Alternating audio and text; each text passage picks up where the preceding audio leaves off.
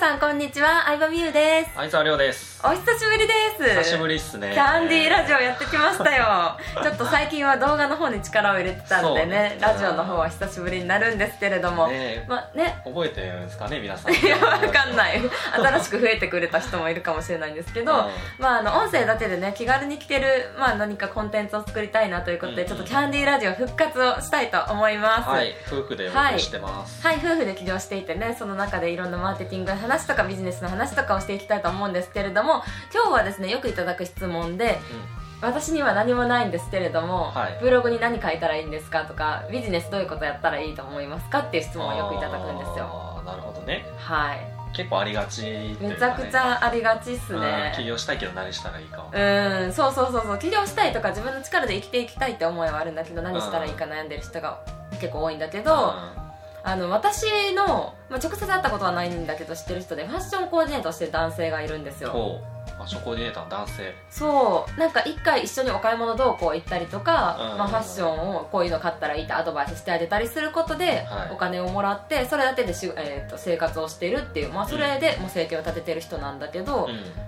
まあ、ぶっちゃけ私個人的にははあのどっちがビフォーでどっちがアフターか分かんないぐらい あんまりっていうのが感想だったわけ。ああなるほどね、うん。ファッションコーディネーターなんですよね。そうそうそうそう。ファッションコンサルタントとかそんな感じの仕事をしててまあぶっちゃけどっちがビフォーでアフターか分かんないぐらいあまり変化が分からなかったというか 別の人曰くちょっとセンス微妙じゃないですかっていう声もあったんだよね。はいはいはい。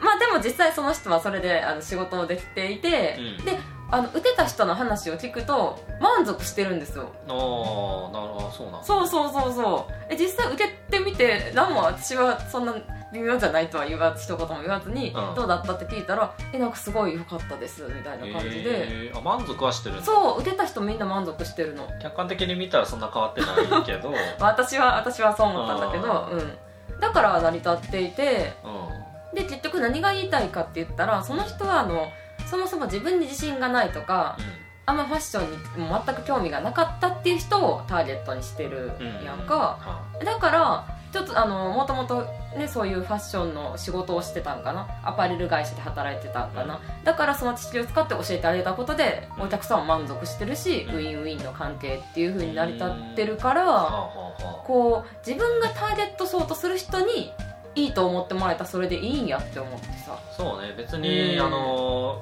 みゆさんにうん。ディスられようが、そう。そうそうそうねそう。当のお客さんが満足してそうたら、ね、そうそうそうそうターゲット層じゃないし、うん。性別も違えば、うんん違うからだから自分一人が生きていくぐらい稼ぐなら本当に狭いターゲット層に疲れたらそれでいいと思ってて。確かにで私だってそうだと思うし本当に限られたビジネスをしたいとか、うん。副業したいとか、うん。まあ言ったらそんな人あんまいないじゃない、うん。だからその狭い範囲の人に好かれたらそれで満足だと思うし難しく考えなくていいと思う、確かにね。俺もね、うん。その動画の仕事始めるってなった時に、うんうんうん。やっぱテレビで見てるど映像とか、うん。映画とか、うん。そんなには勝てるわけがないじゃないね。個人一個人がね、うん。でもそれでも仕事はあるわけで、うん。で満足もしてもらってるわけで、だからなんていうんですかその最高レベルのクオリティがなくても、うん。まあ、そんなん無理だし、うん。それでも全然通用するというか、うん。仕事として成立するっていうね。確かにね。りょうちゃんの場合はずっとテレビの世界で働いてたからうん。そのクオリティがやらなあかんにやってなってると思うけど別に全然求められてないしもっと低くてもなんかお金取ってやってる人もいるしいつもね俺がこだわってやってたら、いやそこまでやらんでいいやこだわりすぎみたいな。っていうみゆさんからの指摘があったりこだわりすぎみたいなそうなのうんだからやっぱりその世界にいると自分ってどんどんもっと上の世界上の人とか知っちゃうから、まだまだまだまだって思うかもしれないけど、全くの素人にだったら教えられること何か絶対1個はあるはず。確かにね。うん、だって言ったら俺らが小学校の算数をさそ子供に教えたらそれで仕事が成り立つわけうで。うんうんそうそうそう、うん。私も実際に経験あってクック教えたり分数1時間教えるだけで2000円もらった経験とか、うん。バイトで普通に何回もあるしに。ぶっちゃけそれだったらお母さんでも教えれると思うやんか、うん。でもそれでもこうプロに教えてほしい。プロっていうか、まあ、あの自分以外の親じゃない人に教えてほしいとか時間が忙しくてないとか、だから何らかの価値を与えられてたら全然いいと思う,、うん。ね。